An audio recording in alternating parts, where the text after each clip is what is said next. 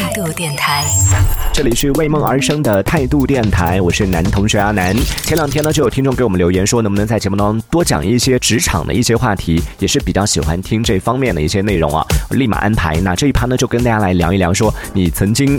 有没有在找工作的过程里边遇到过那种让你特别心动的招聘条件的单位呢？比如说什么月薪100万呐，送车送房呐，甚至是送户口的那种，有遇到过这种情况吗？当然，这个一定是你能够胜任的那种岗位啊，不能说是你确实看到过，但是和你无关的那样的一些招聘。讲的是说你曾经遇到过，而且你能够胜任，或者说是你快能够胜任了，就距离你也比较近，还有那么一段距离，但是好像也没有那么远的那种，就好像很近的这样的一些工作，你有遇到过吗？可以来分享一下，可以在节目下方的评论区当中用文字的方式直接参与到我们的节目当中来。为什么今天要讨论这个话题？其实主要也是因为最近在热搜上看到了一个话题，说杭州奢侈品店的店长月薪8万招不到人，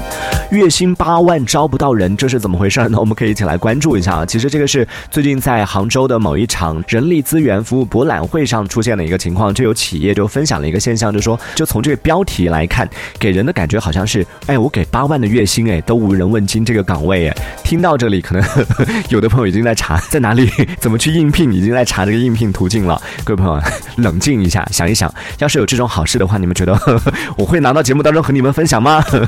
我现在可能已经在去往杭州的火车上了。所以它事实到底是怎么回事呢？在这个消息的评论里边，有一位网友昵称改了不能用的一位网友就分享说，他说其实招不到人呢是不等于没有人去应聘，去了之后呢，人家跟你说他想找的是像李佳琦、薇娅那样的人才，我们呢是不符合他们的这个要求的。这位朋友就分享了，他说我之前也有去应聘过类似的岗位，然后当时得到的这个回复呢就是这样的。然后在面试之前，就对方还特地的叮嘱说，面试的女生呢身材必须要达标，就有一定的这种身材的要求。为此呢，他还每天辛苦的瘦身，好不容易瘦下来了，穿着小码的衣服去了，结果还是被以各种理由拒绝了。所以其实不是说是没有人去应聘，而是说你去了之后呢，不一定就能够达到他的这个标准。当然这个其实也是我觉得也是可以理解的，招聘嘛，他肯定要有一定的门槛，特别是你看8万的年薪这个听起来那么诱人的这样的一个岗位，肯定会有相应的一些门槛会比较高。但是为什么最后招不到人呢？这个其实仔细分析一下背后的原因也是很好理解的。就为什么8万的月薪，抱歉刚刚讲错了，不是年薪是月薪，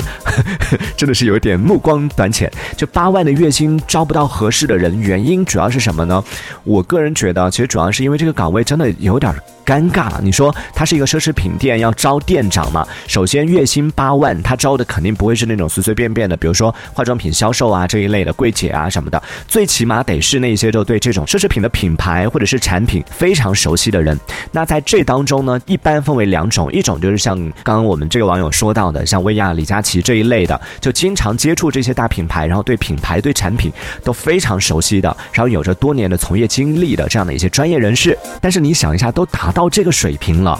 早都已经趁着网络带货的这个热潮的风口转战网络平台了，对不对？这是其中一种人。还有另外一种就是经常购买奢侈品，然后经常使用这样的一些奢侈品的用户，他可能也对这个产品比较熟悉，然后对品牌也是动态啊什么的比较关注。但是你说经常买这些奢侈品的人，他们会需要一份月薪8万的工资吗？月薪8万的工作他们会需要吗？好像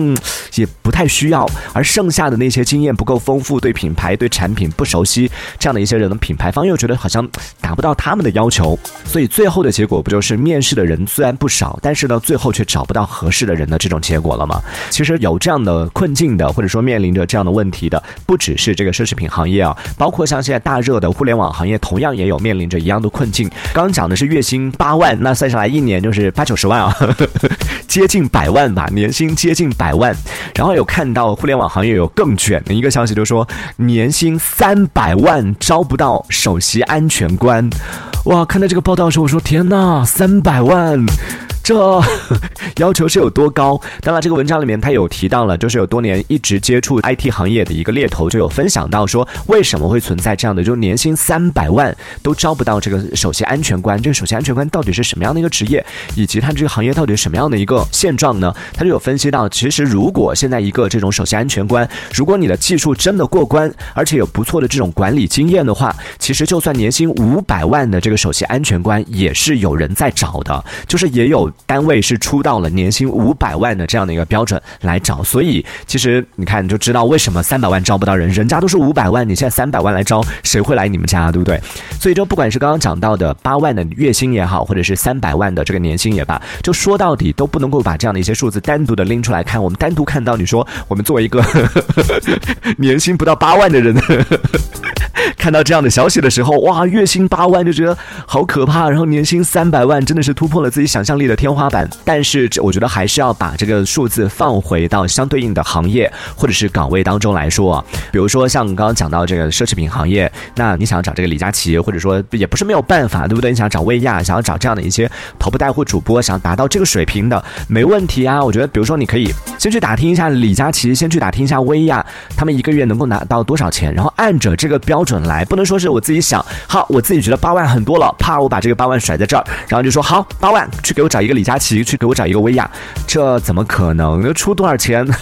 找什么人？所以你看，你这还是要看，就是你要找什么样的人，你就必须要能够就是给到相对应的这样的一个水平的薪酬报酬。还有另外一种办法，我觉得其实你可以就是从内部来做一些人才培训计划。我觉得这个其实也是很多现在企业要找一些尖端人才，真的之前都说高端人才，现在说尖端人才，就是比那些高端人才更稀缺的这样的一些人才，就是这种人才资源确实是比较少，然后在市场上实在找不到的情况下，我觉得其实当然这个可能是我对这些行业不太了解啊，比如说刚刚讲的奢侈品行业，那奢侈品门店的店长能不能从他的店员里边比较优秀的这种店员里边来进行培养呢，对不对？然后再比如说像刚刚讲到什么首席安全官，如果你对外招不到的话，你公司里面有没有现成的安全官或者从事相关的工种的这样的一些员工，可以来进行内部的一些培训，哪怕是公司你跟他签相应的这种培训合同啊什么的。就我所知啊，像飞行员他们读这个飞行学校的时候，就会有一些这种航空公司去签他们，就直接在学校里边就帮你出了这个学费，你的培训的费用我来出，但是你毕业之后呢，你必须来我的公司来进行上班，如果说你要跳槽的话，你就得赔几百万的赔偿金，是有这样的规定的。我觉得其实其他的行业对于这种所谓的尖端稀缺人才，是不是也同样可以借鉴，或者说是也可以适用相应的这样的一些办法，要么从学校里边就找好盯好，哎，我要你这个人了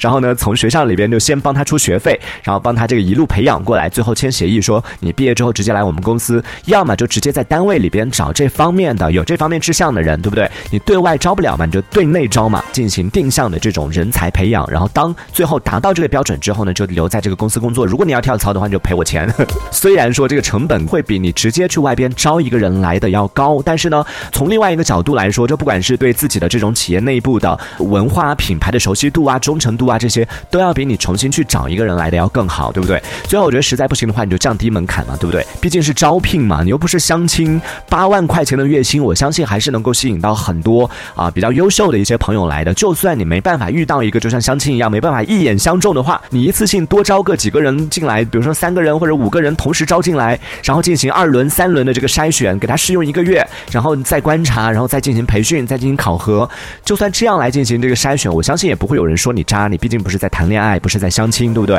只是说这样成本相对来说可能会高一点点，但是总比现在的这样的一个情况就是有价无市，8万块钱放在这个地方了，但是你就是找不到合适的人，然后一直这样耗着，总比这样好，对不对？所以今天就想来问问各位朋友，你在求职的过程里边，或者是你在找工作的时候，有没有遇到过那种让你看到了他的这个条件就哇很想去的这样的一些工作？当然你不能说太远了，就很多工作其实条件很好的，年薪1000万的可能也有，但是你来不了。就是说那种离你比较近的，就你可能快了，我觉得